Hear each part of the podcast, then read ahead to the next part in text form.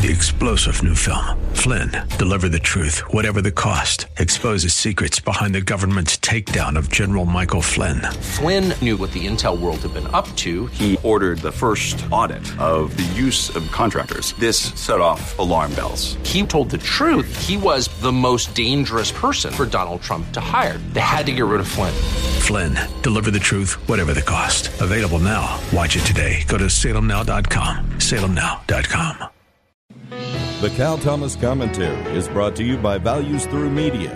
Now, here's syndicated columnist Cal Thomas. Radicals, I don't call them protesters anymore, are taking over one American city after another. From Portland, Oregon to Asheville, North Carolina, Philadelphia, Richmond, Chicago, Seattle, and Washington, D.C., thugs are destroying businesses, killing people, and damaging federal property. President Trump has sent federal agents into Portland and now Chicago because local politicians can't or won't do anything to stop it. Some argue the Constitution prevents federal soldiers and the like from entering U.S. states and cities, but what's the alternative? Let them burn?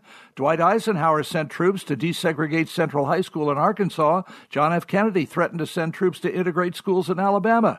These people have made their intent clear. They want to destroy America. Burn it down, their signs say. They need to be stopped and put in prison for a long time, and the president is right to try to stop it because too many of the leftists in office refuse to exercise their sworn duties. And that's because their political ideology agrees with the seditionists. I'm Cal Thomas. For a free copy of today's commentary, visit calthomas.com or write us at Values Through Media, P.O. Box 373340, Key Largo, Florida 33037. That's P.O. Box 373340, Key Largo, Florida 33037. Please specify the date and subject. Your tax deductible gifts to Values Through Media help support us. Listen again next time for the Cal Thomas Commentary.